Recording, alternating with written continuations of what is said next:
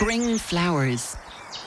Spring has burst into full swing now, and with characteristic enthusiasm, every element of the natural world is immersed in the complexities of procreation and the effort of nurturing the next generation.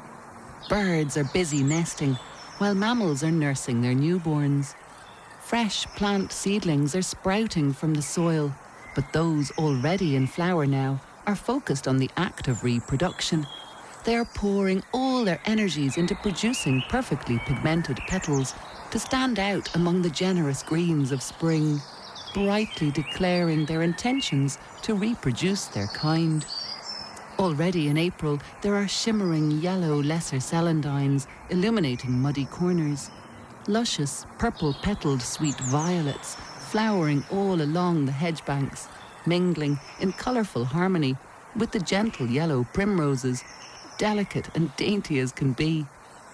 In the woods, the buds of bluebell flowers are unfolding their striking blues, while bright white star shaped flowers of wood anemone stand out like giant jewels among the woodland floor. Out amid the hills and grassy pastures, gorse bushes offer up lively bursts of coconut scented yellow to passers by. Roadsides and gardens are full of sunny dandelions, the most generous of providers for sustenance seeking pollinators.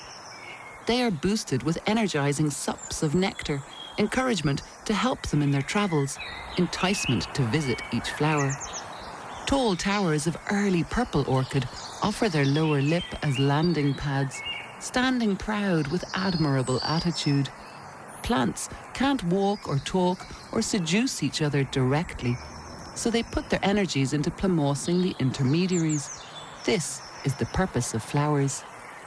And this is where the brightly coloured and velvet textured petals enter the equation. The pretty intricate shapes and patterns, these are made for one objective to advertise and entice, to invite and accommodate the bee, the butterfly, the moth, or gently coptering hoverfly.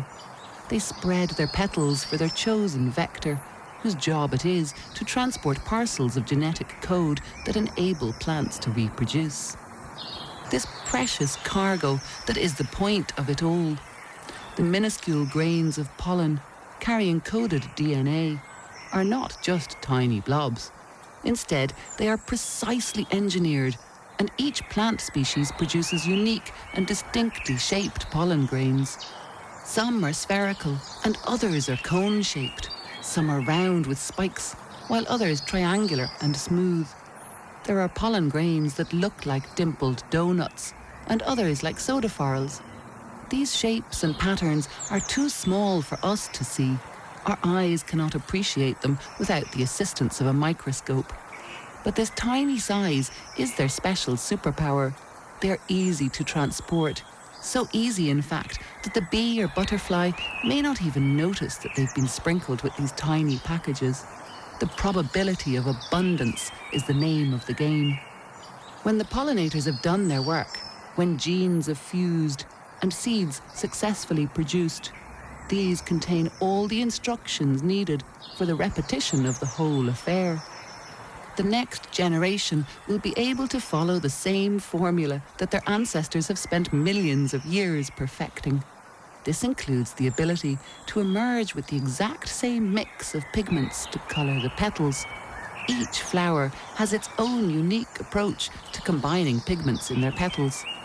The petals of purple violets, for example, flowering now in the humble hedge down the lane, produce their own exclusive blend of anthocyanins, a class of pigment, with mineral crystals such as calcium and iron where each arrangement of individual atoms really matters.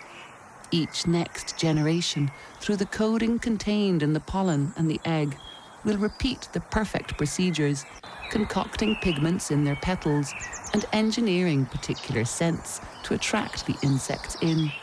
Each flower not by chance, but by the infinitely astounding and perfectly honed design of nature.